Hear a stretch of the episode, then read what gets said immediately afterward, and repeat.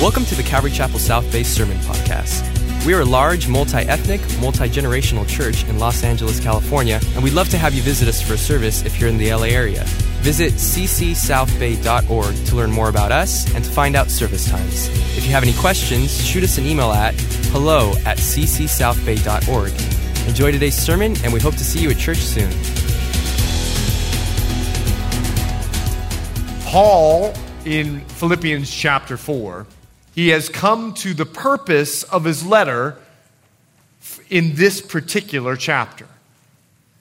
He has spent three chapters discipling them on a conduct that is worthy of the gospel, on what it means to have the humble and obedient mind of Christ. He has spent time discipling them because he wants to strongly encourage two people to reconcile their doctrinal differences and be of the same mind in the Lord. You remember Euodia and Syntyche. And these two ladies were having some form of doctrinal discussion that led to some kind of dispute that could have brought division in the church. And so he takes the time in chapter 4 to actually address the issue. He's not afraid, he's bold and courageous. But now in chapter 4, towards the end, we are getting to the second purpose of this letter. He's about to give his expression of gratitude for the financial gift that they sent through Epaphroditus to further his ministry and to meet his needs. Now we have to remember, Paul is in jail. There is no American prison system in the Roman world. You don't get three square meals. You don't get recess. You don't get an opportunity to go to the gym. You don't have the opportunity that you would in our current context. Now, I'm not saying that any of that is necessarily wrong or bad. What I am saying, it just wasn't the opportunity of the Roman world. And if you didn't have someone taking care of you, you simply starved to death while you were in jail. And what Paul is going to do in the next 13 to 14 verses, the Holy Spirit, through the Apostle Paul, is also with this letter of gratitude, this thank you note, is going to provide for us one of the greatest doctrines of our faith generous giving. Now, I know when you hear that, you think, oh, great, I brought a friend for the first time. It's a great doctrine.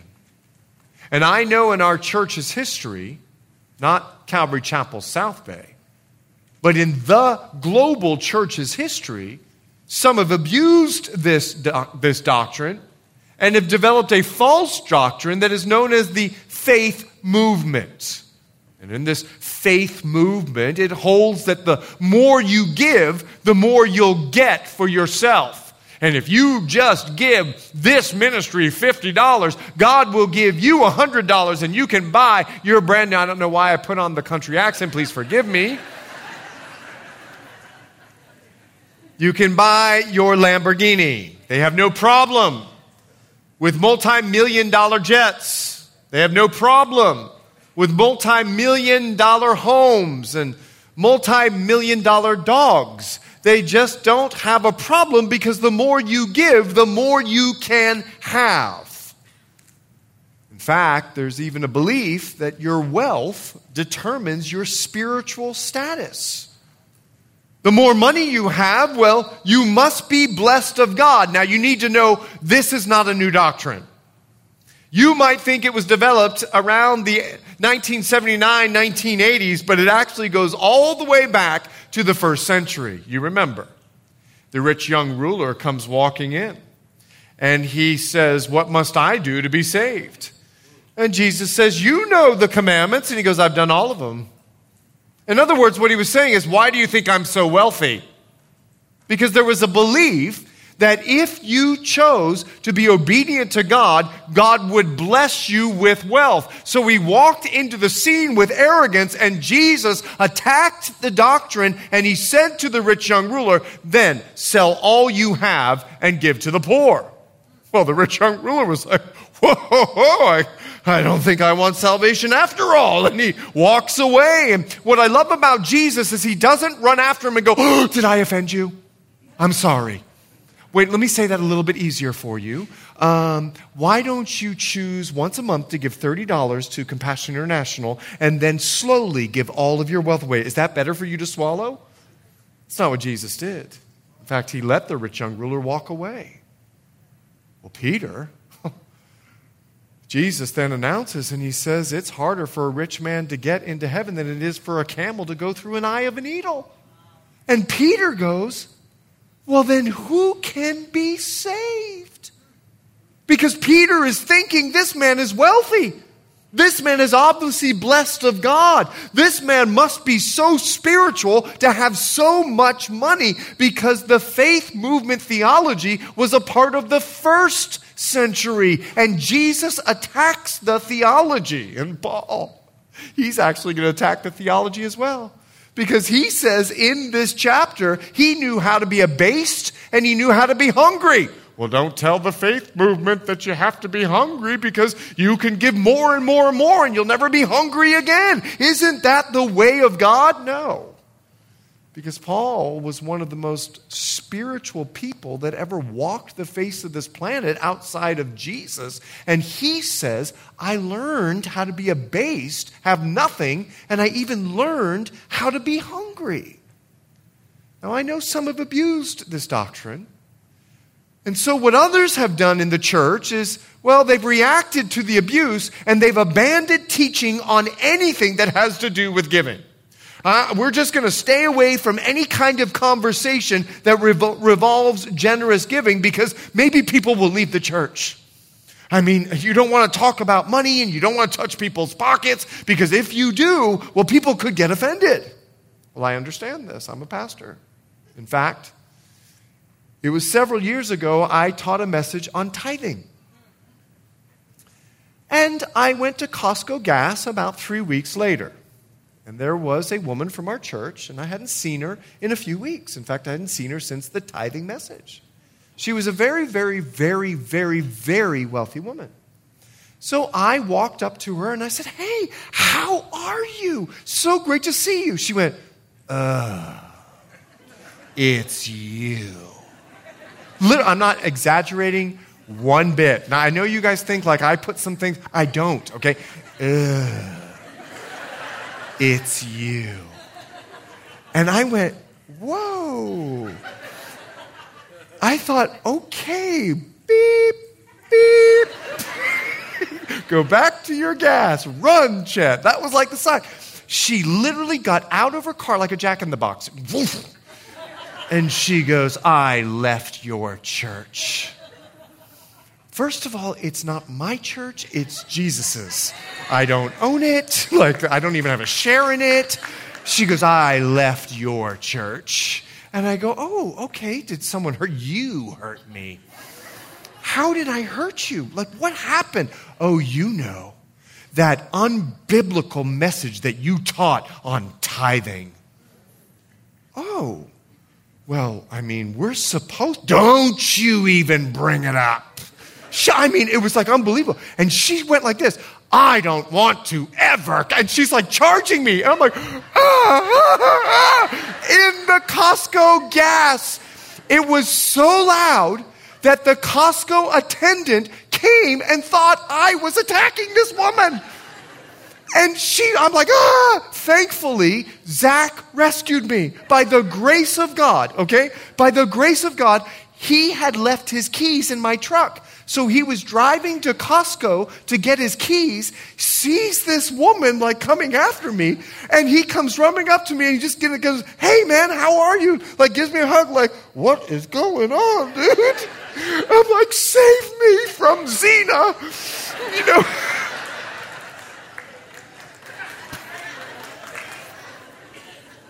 Do you guys know Xena the warrior princess? Okay. She was so upset that I would teach a message, and she actually said, How dare you think you could put your hands in my pocketbook? I didn't even know what to say. And so I understand why some pastors will steer away from this glorious doctrine.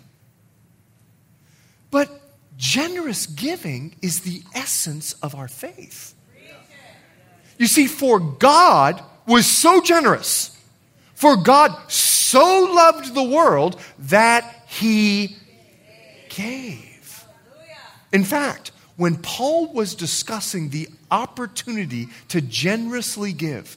In 2 Corinthians chapter 8 verse 9, 2 Corinthians chapter 8 verse 9, you'll see it on the screen. The Bible says, for you know the grace of our Lord Jesus Christ. Paul is talking about the giving of the church. He's talking about generous giving. He uses the gospel to describe generous giving. He says, For you know the grace of our Lord Jesus Christ, that though he was rich, yet for your sakes he became poor, that you through his poverty might become rich. Generous giving is the essence of our faith. And it's an area of discipleship for the church.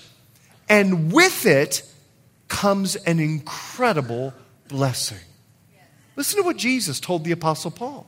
It's Acts chapter 20, verse 35. It's more blessed to give than to receive.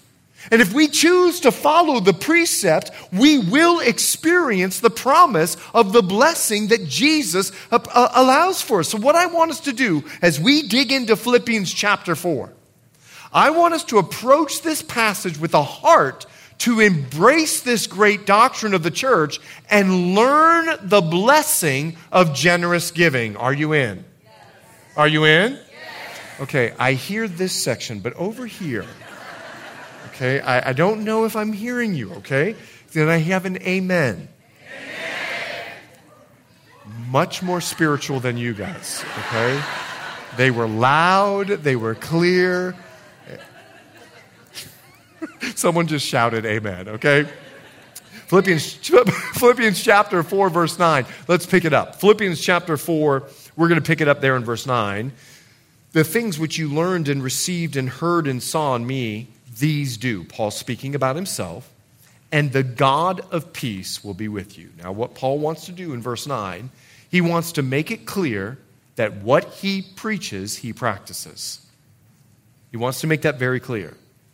And they know it to be true because they watched his life. They knew, the Philippians knew, that when Paul was saying this, I mean, they could have proven him wrong at any given point, but they can't prove him wrong because he truly practiced what he preached. Paul set an example for them. You'll see it on the screen. It's Acts chapter 20. We're going to go back there again.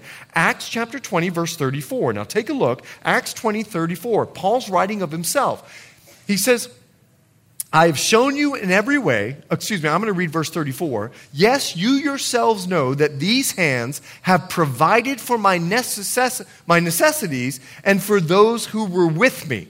I have shown you in every way by laboring like this that you must support the weak. And remember the words of our Lord Jesus that he said, It is more blessed to give than to receive.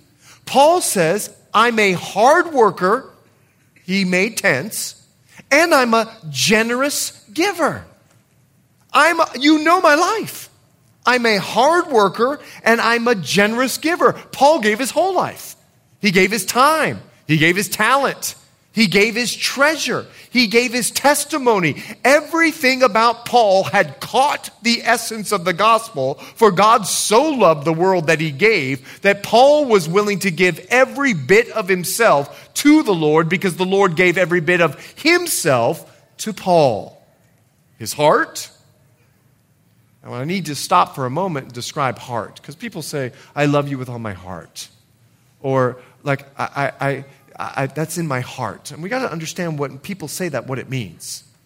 It means the thing that you want to do, not have to do. And the heart, the thing that Paul wanted to do, was the things of the Lord. And it was evident with the apostle Paul, the truth found in Matthew 6:21, for where your treasure is, there your heart will be also. It was evident with Paul's measure of giving, and he is using his life as an example. Listen, you saw the way that I lived, and now I'm getting ready to teach you this incredible doctrine. Because where your treasure is, there your heart will be also.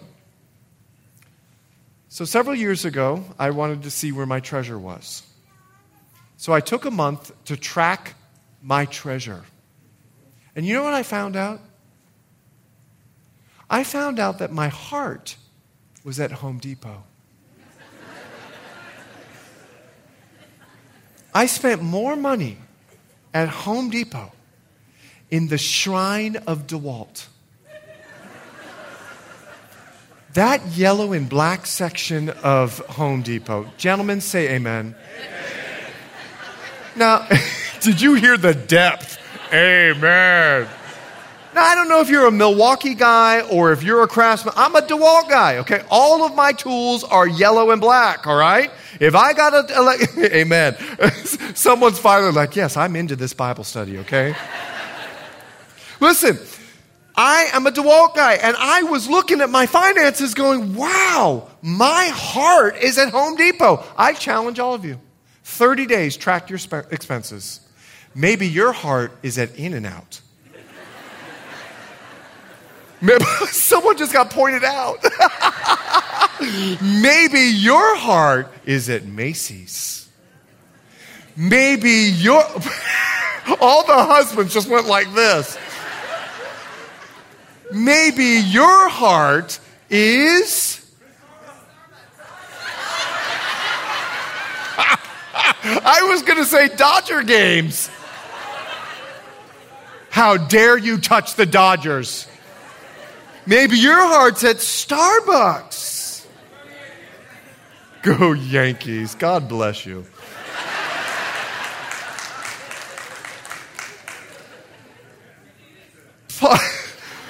Paul, his heart was obvious. All you had to do is track his expenses. He was giving to the Lord. Take a look at verse 10. But I rejoiced in the Lord. Now, that's a key phrase. But I rejoiced in the Lord greatly that now at last your care for me has flourished again, though you surely did care, but you lacked opportunity. Now stop there for a moment. Let's take a look at this. There are two words, and I want you to write them down. I'm going to give you the first one. There are two words that define biblical generous giving. And the first word is found in this verse. The word is care. The word is care. I rejoiced in the Lord greatly that now at last your care. That word is very important. But I want you to see something before we dissect that word. He says, I greatly rejoiced in the Lord for what the Philippian church had done for the Apostle Paul. In other words, what Paul is saying is this it was the Lord that prompted them to give something to Paul, and the church responded to the Spirit's prompting. And Paul knew that. So he's giving glory to God for initiating the heart of generous giving and the Philippian church responding by being generous by the Lord's prompting. You see, the Lord, what he does, because the essence of the gospel is generous giving, what he does is he plants the seed of generosity in our hearts. But in the church in Philippi, it began to flourish. Now, this word flourish, it means it began to flower. The seed was planted, it grew, and it grew into a beautiful flower because God looks at generous giving like a beautiful flower. That's the way He looks at it. And as believers, we as well need to be sensitive to the leading of the Holy Spirit with the same doctrine of generous giving. When the Holy Spirit begins to move in our hearts and plant the seed of generosity, do we allow it to grow or do we go, I got rent? I got groceries. Do you know the cost of gas? What will we do with the heart of the Lord who begins to plant that seed? And let me tell you something. The Spirit is always planting the seed of generosity in our hearts. Will we allow the seed to fall on good soil and grow and bud in our lives and look beautiful to the Lord as a flower? You see, that's the point. They cared. We need to care about what God cares about. Now, I want to let you know God cares about Starbucks.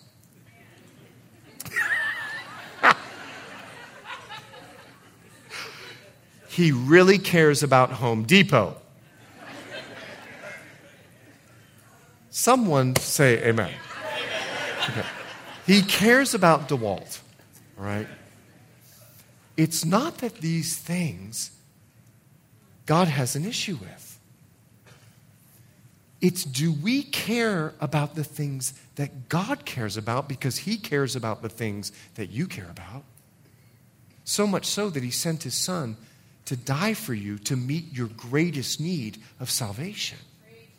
You see, in this, the Lord spurred the church to support the ministry of Paul.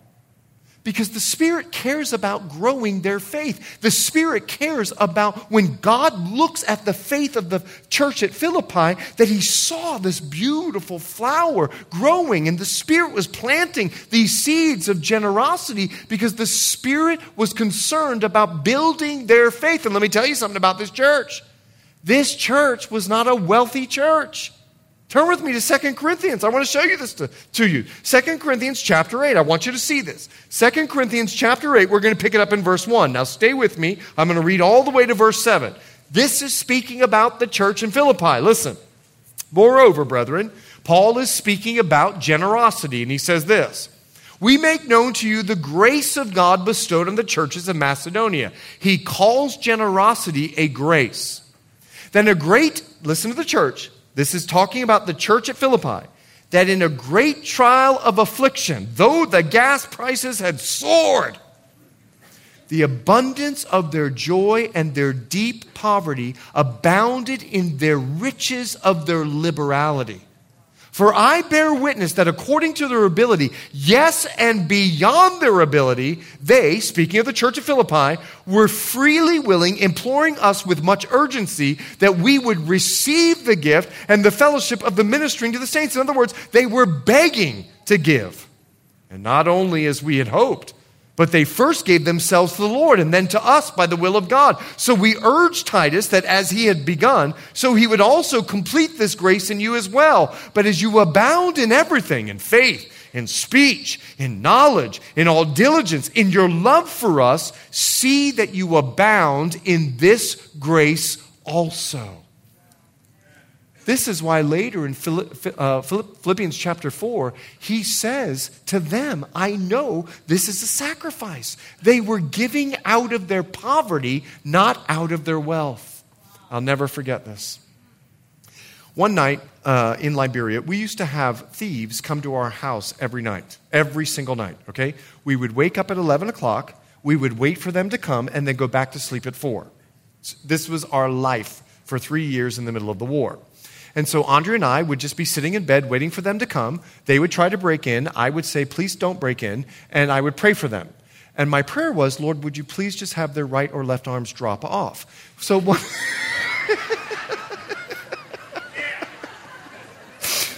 so one of them said, yell, literally yelled back at me and said, What kind of missionary are you? And I said, I'm a different kind of missionary. You put your hand in here, you won't be pulling it out. So they literally would have conversations with us. We'd wake up at 11 o'clock and we'd go to sleep at 4 o'clock. This was our life for three and a half, three, almost three years of the war. Okay, it was unbelievable. This is how we lived. So much so when we left Liberia, we would wake up by default at 11 o'clock and couldn't go back to sleep till 4 for about a year. It was just the way that we chose to live. And I have no idea where I was going with this story, but no, that's how we lived our life. No, here's what happened. So one night, they broke into our church and stole all of our relief supplies. Everything salt, sugar, rice, everything that we were going to give to people that were in need. So that Sunday, I went to the church. Now, I need to let you know, our church was filled with refugees. They had left their area and come to our area. They had nothing. So I told the church, hey, we're not going to do the trip because we lost everything last night. That day, one woman came and she brought a dress and she laid it and she goes, I, I want you to take this dress to the people. Then another person came and they brought a little bag of rice and they said, This is all we have, but we want you to take this to them. Then someone brought a bag of sugar. Then someone brought another bag of rice. Then someone brought a thing of oil. Someone brought shoes. They took their shoes off their feet and they gave us. We filled more bags with relief supplies from that impoverished refugee church than what we bought with American dollars. Paul said that was the church of Philippi. They had nothing, and out of their poverty, they gave. Now, go back with me to Philippians and let's see this. Philippians chapter 4. We're going to pick it up there in verse 11. Philippians chapter 4, now verse 11. Not that I speak in regard to need. In other words, what Paul is making them sure know is I don't have any more need. If you take a look at verse 18, just go down real quickly, he says, Indeed, I have all and abound. So Paul is not asking them for more money. This is truly just a thank you note. And I just want to disciple you in the midst of this with generous giving. I want to use this thank you note as an opportunity to say, great job, and continue what you've started. Besides, Paul knows a very spiritual point. He knows that spiritual generosity must be an internal conviction planted by the Spirit. It can't be, it can't be spurred by an external pressure. It's got to happen within you. That's why Pastor Chuck always used to say of Calvary Chapel Costa Mesa where God guides, He provides.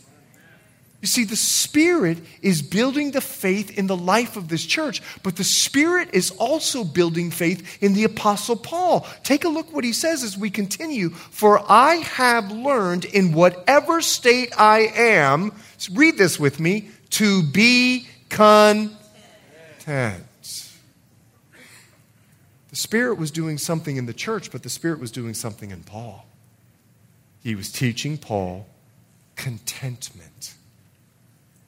Now, this word contentment, it means to be self sufficient.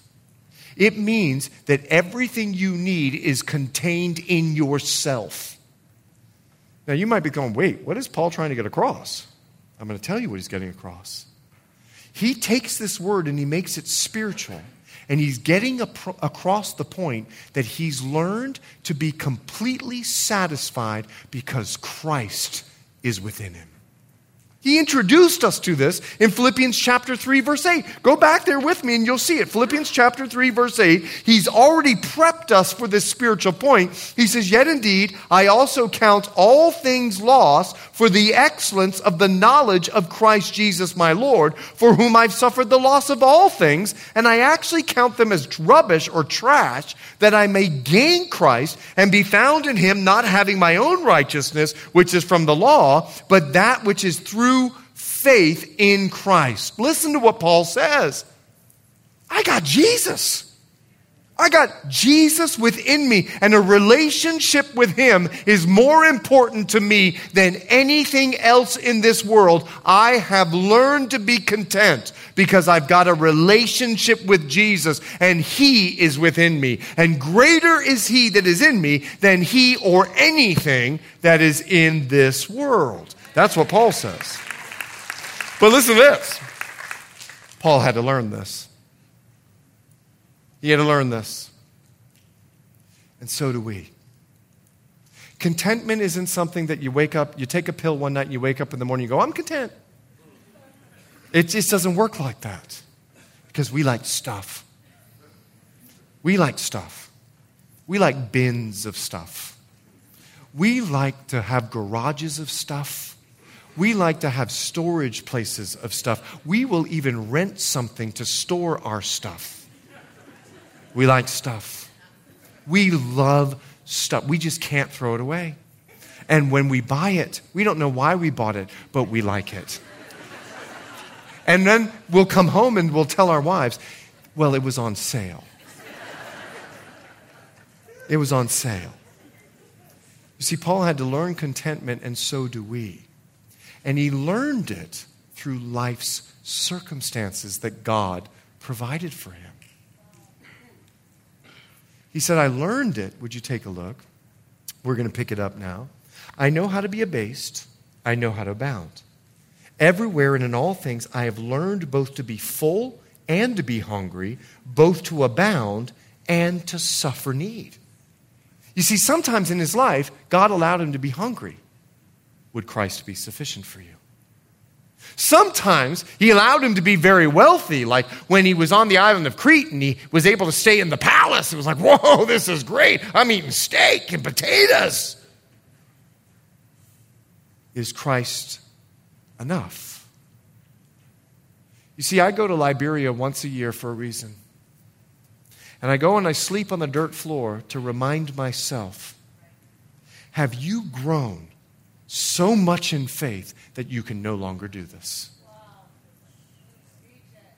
And I'm so proud of our team that's headed out.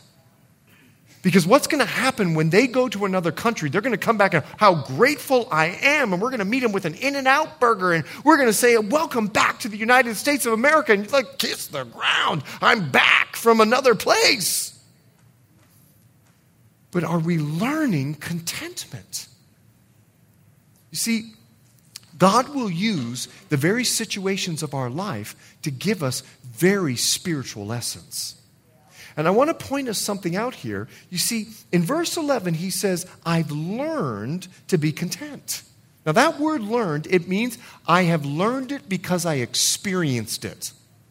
I sat in the class, the teacher taught two plus two, and I learned the knowledge because I experienced two apples plus two apples equals four apples. I saw the most hilarious YouTube the other day, and it was this little kid, and he goes, and, the, and the teacher goes, Sally has five pennies, and Jade has two pennies, and Sally took one penny away from Jade. How many pennies does Jade have?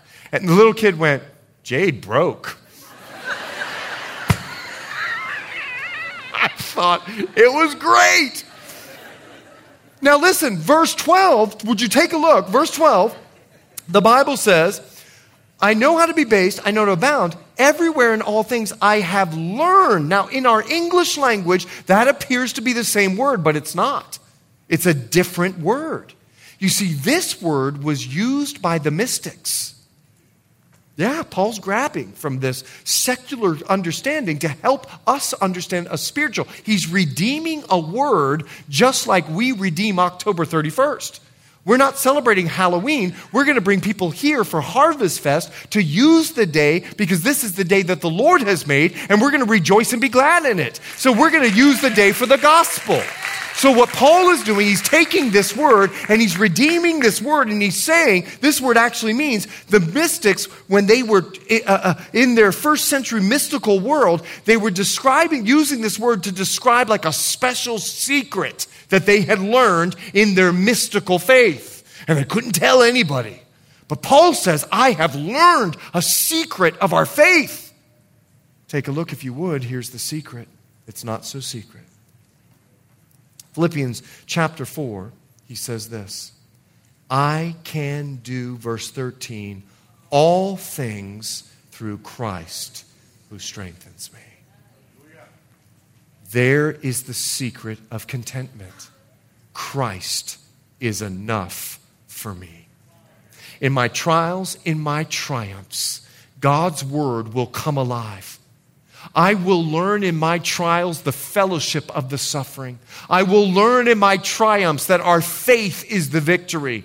My life will be a living parable to prove to me the secrets of our faith that I can do all things through Christ who strengthens me. Now, let this secret of faith dig into your own trial or triumph right now.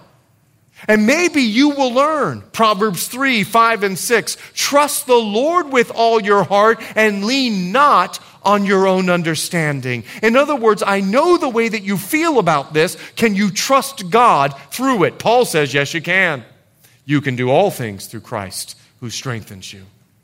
You might be thinking, I can't believe I'm going through this experience. And why, Lord, would you allow me to have this family problem or this work issue?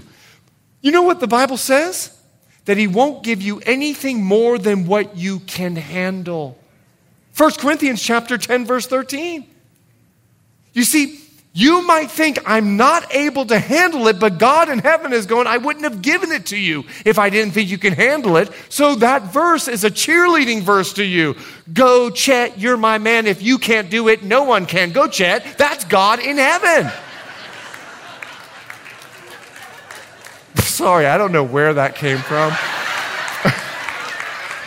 I'm actually embarrassed of myself.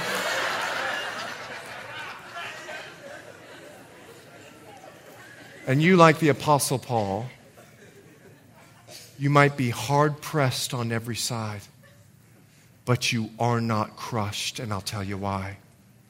You can do all things through Christ who strengthens you.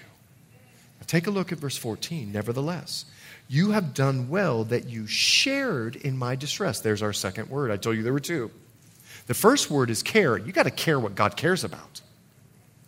If you want to be a generous giver, you've got to start caring about what God cares about.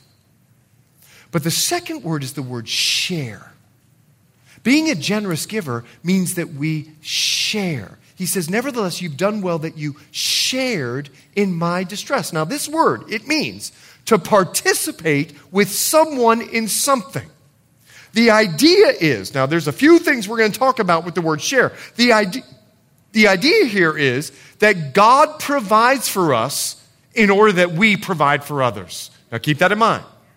God gives to us so that we can give to others. Now that's an important part of generous giving and the idea of share. Once again, Paul introduced us to this concept back in chapter 2. Go with me to chapter 2. Chapter 2, look at verse 3. Paul was a mastermind in introducing this gospel, in, this doctrine. He said in verse 3 of chapter 2 let nothing be done through selfish ambition or conceit. But in lowliness of mind, let each esteem others better than himself. Let each of you look not only for his own interest, but also for the interest of others. Truth is, we got a problem with share.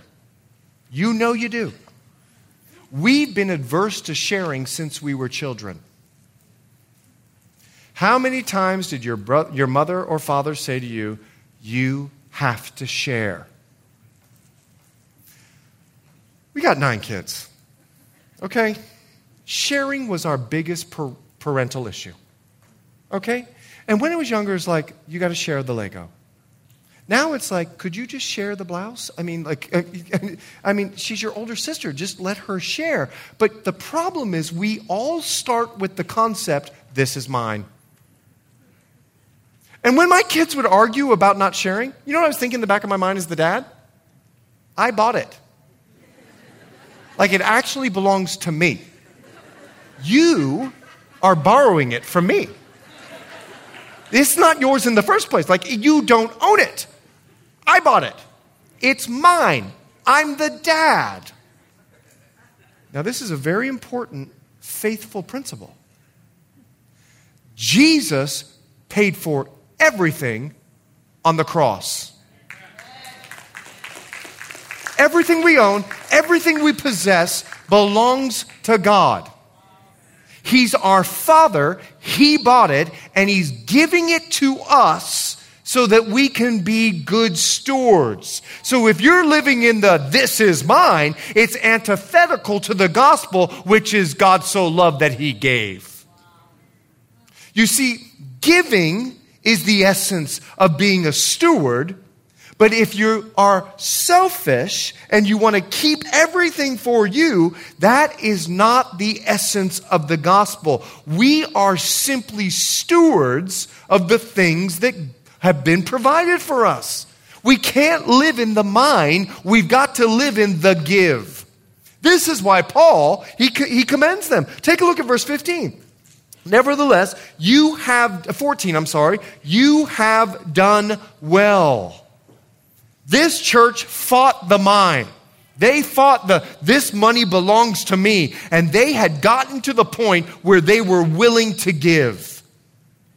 It's why every week you hear us on Sunday morning thank Calvary Chapel South Bay for your generosity. Because Paul did. Paul said, You have done well. You've done well, church. And thinking, thanking the church for their response to biblical generosity is actually biblical. They were sharing, and Paul is commending. Now, I'm not standing up and going, hey, I want to thank Brother Larry because he gave $100 this week. That would be letting your left hand know what your right hand is doing. That is not the gospel. I went to a church one time, and the pastor stood up and goes, It's offering time. And the whole church, I didn't know this was about to happen, the whole church went, Woohoo! and stood up. The next thing you know, they were licking $100 bills, putting it on their foreheads, and dancing to the front, waving the $100 and putting it out there. Can you imagine if we did that here? I would hope you would leave. Because we're not supposed to let our left hand know what our right hand is doing. Paul is commending the whole church, not an individual. And he's saying, Job well done. You fought the mine mentality and you are in the share mentality. He's commending the church because they are advancing the kingdom of God. Now, here's the truth the old saying is true in regard to generous giving sharing is caring. Sharing is caring, but I need you to note the ing. Sharing is caring. He says this in verse 14 Nevertheless, you've done well. He commends them. You shared in my distress. How many of you seen those pictures? And it's the emaciated kid, and there's like a fly flying around him. And the person goes, You can support this child for $30 a month. How many of you have seen someone get on and it's late night television and it's an infomercial? And they're, they've got this old person and they're dying of hunger. If you will just give $30, and something happens in your heart, like, I got 30 bucks, I can do this. That's exactly what they did with Paul. He was in the place of distress, and he goes, You helped me. But sharing is not a one time event when your heart is just moved because you're touched by this child that's hungry. Look what else they do. Take a look. Now, you Philippians know also that in the beginning of the gospel, so on my first mission trip, when I departed from Macedonia, so when I left you, no church shared with me concerning giving and receiving, but you only. For even in Thessalonica, you sent aid once and again for my necessities. This church had not just given in distress, this church kept on giving because sharing is continually caring about the work of God to advance his kingdom. I'm going to say that one time, more time. It's not just the distressed moment. Sharing is continually caring about the work of God to advance his kingdom. The church in Philippi gave in his distress, and then they gave on his mission trip, and then they gave when he was in Thessalonica, and then they gave to him again. They kept giving because that's the definition of sharing. Now, what must be noted? Is something that you can't miss. He says this Now, you Philippians know also that in the beginning of the gospel, when I departed from Macedonia, no church shared with me concerning giving and receiving, but you only. Excuse me? How many churches did Paul plant? How many churches did Paul invest into? How many lives? And this was the only church out of all the churches that Paul established, the, the ones that were giving to the ministry. I'm actually bothered. Are you serious? Do you know Derbe, what he did for you? Lystra, he got stoned? Do you have any idea he was lowered from a basket, Jerusalem? Wait a second. The Philippian church was the only church? Unfortunately, it's true of the Church of the United States of America as well. Do you know that statistically, 10% of the church supports 100% of the work. 10% of the church supports 100% of the work.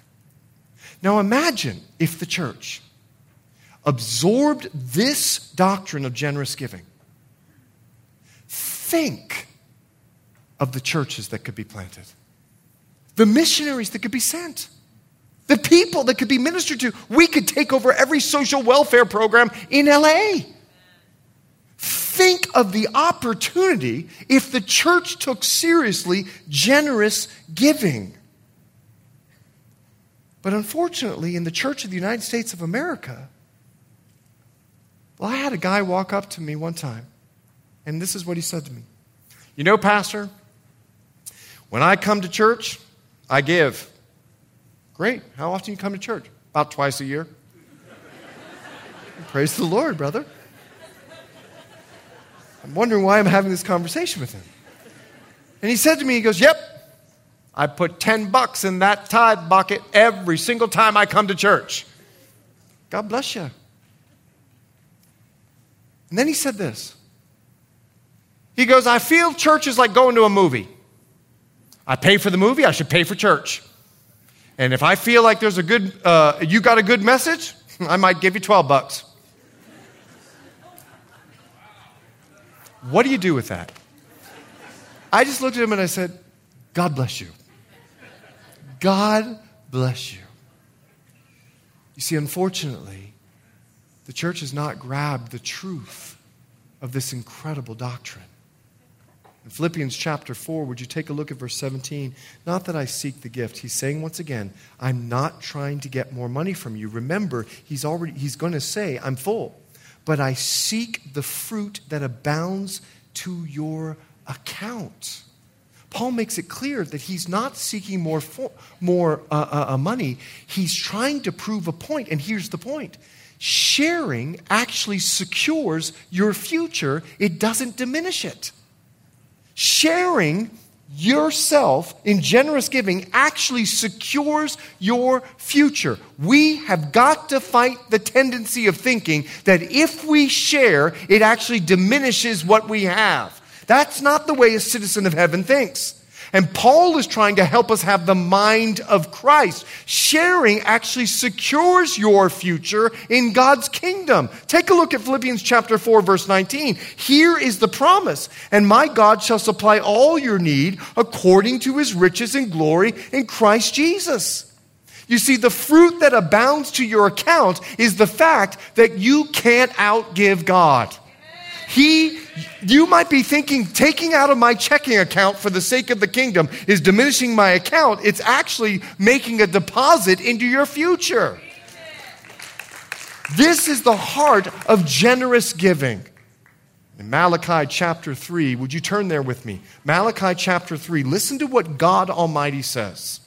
In Malachi chapter 3, God says, Will a man rob God? Yet you've robbed me. But you say, In what way have you robbed me? In tithes and offerings. You are cursed with a curse, for you've robbed me, even this whole nation. Bring all the tithes into the storehouse, that there may be food in my house, and try me now in this, says the Lord of hosts. If I will not open for you the windows of heaven and pour out for you such blessing that there will not be room enough to receive it. This is one of the only times that God says, Try me. Try me. Your generosity actually is securing your future. I had a friend of mine, he was a supermodel, and he had an accountant. And he had given all of his receipts, and he'd made a lot of money in Germany, and he had decided that he was going to give some to God. So his accountant called him, he's not a believer, and he said, Hey, I'm doing your accounting, and I'd just like to know what's a TIF? He goes, Is that a company? Is that like, because you've given a lot to this TIF, and I'd like to know what a TIF is. And my friend didn't have any idea like what he was talking about. And he goes, Well, how do you spell it? He goes, T I T H E. Oh, tithe. Oh, yeah, yeah, yeah, tithe. What is a tithe? I, I don't know what that is because you've given a lot to this whole tithe thing. He goes, Oh, that's what I give to God. And the accountant goes, Well, do you know where God lives? Like, I mean, like, do you mail it to him? Like, you know, well, I don't understand this. And he began to explain to him and say to him, when Jesus showed up on the road to Damascus and he said, Why are you persecuting me? He was saying, The church is God's representation. We're his ambassadors. So I give to my church so that I am able to watch God do his work. The accountant goes, Are you serious? You give a tithe to God? See, the world doesn't understand generosity. They understand tipping, but they don't understand tithing.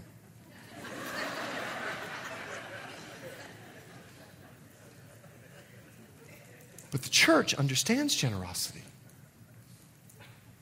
So take a look, go back with me to Philippians chapter 4. Philippians chapter 4, we'll, we'll pick it up in verse 18. It says, Not that I seek the gift. Look at verse 18. Indeed, I have all and abound.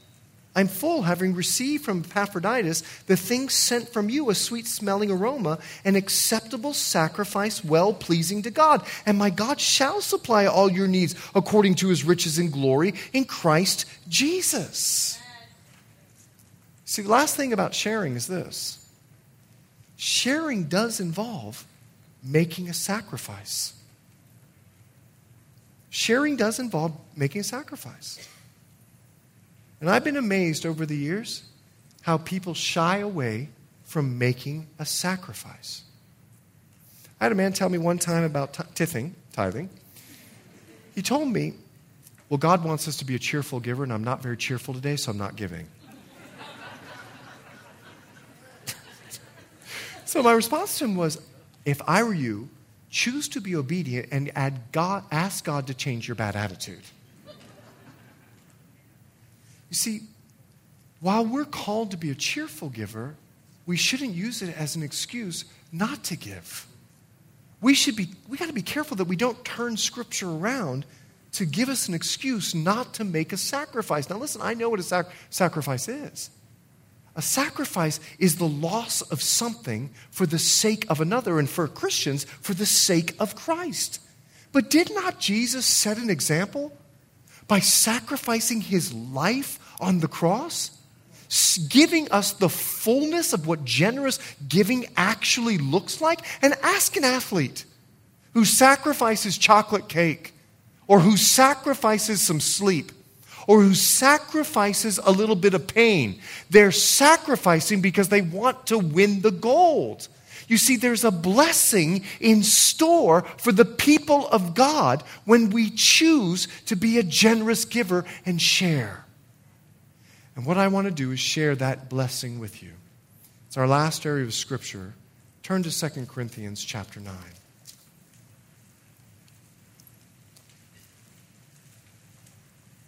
Here's the blessing.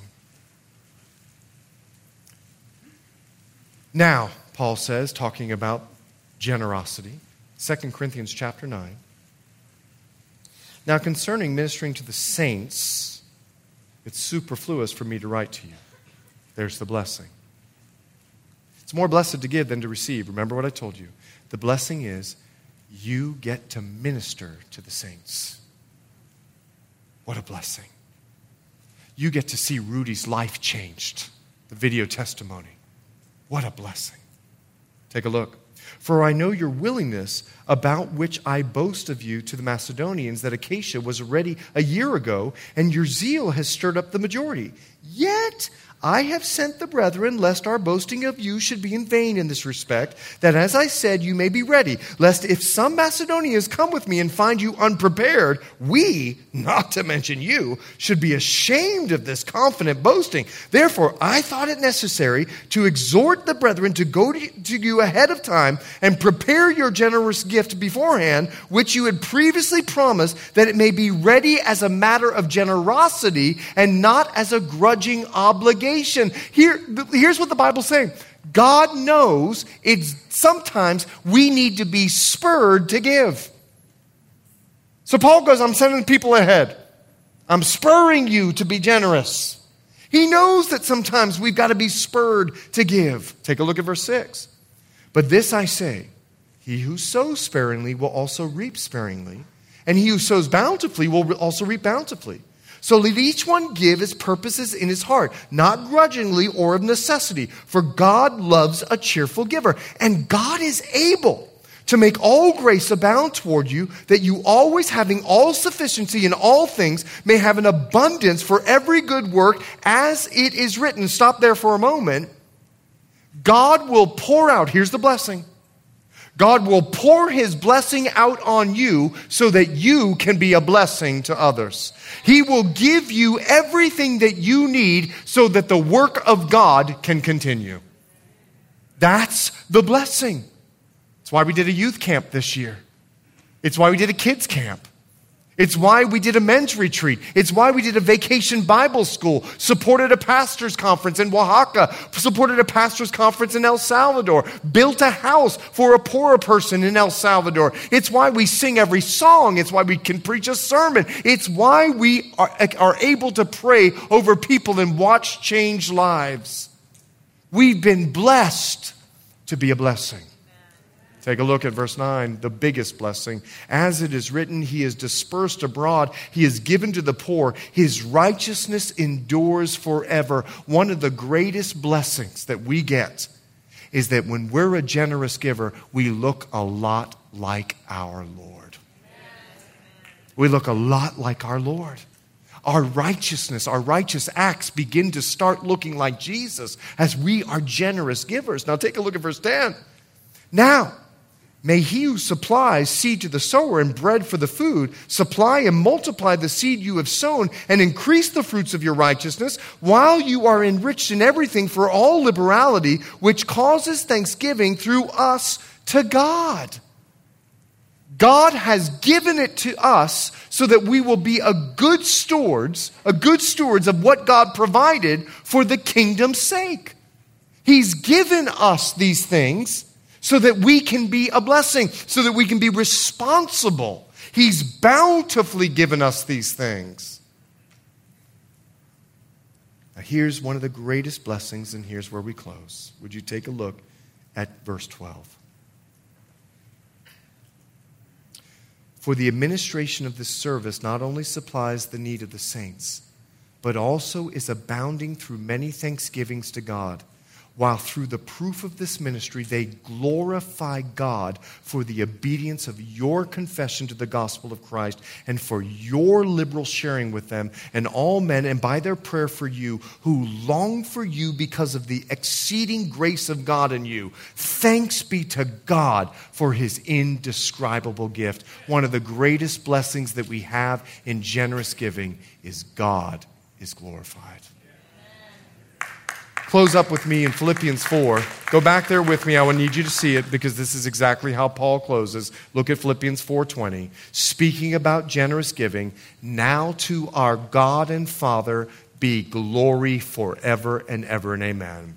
Greet every saint in Christ Jesus. The brethren who are with me greet you. All the saints greet you, but especially those who are of Caesar's household. The grace of our Lord Jesus Christ be with you all.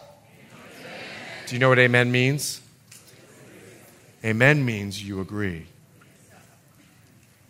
Does our lives reflect the amen?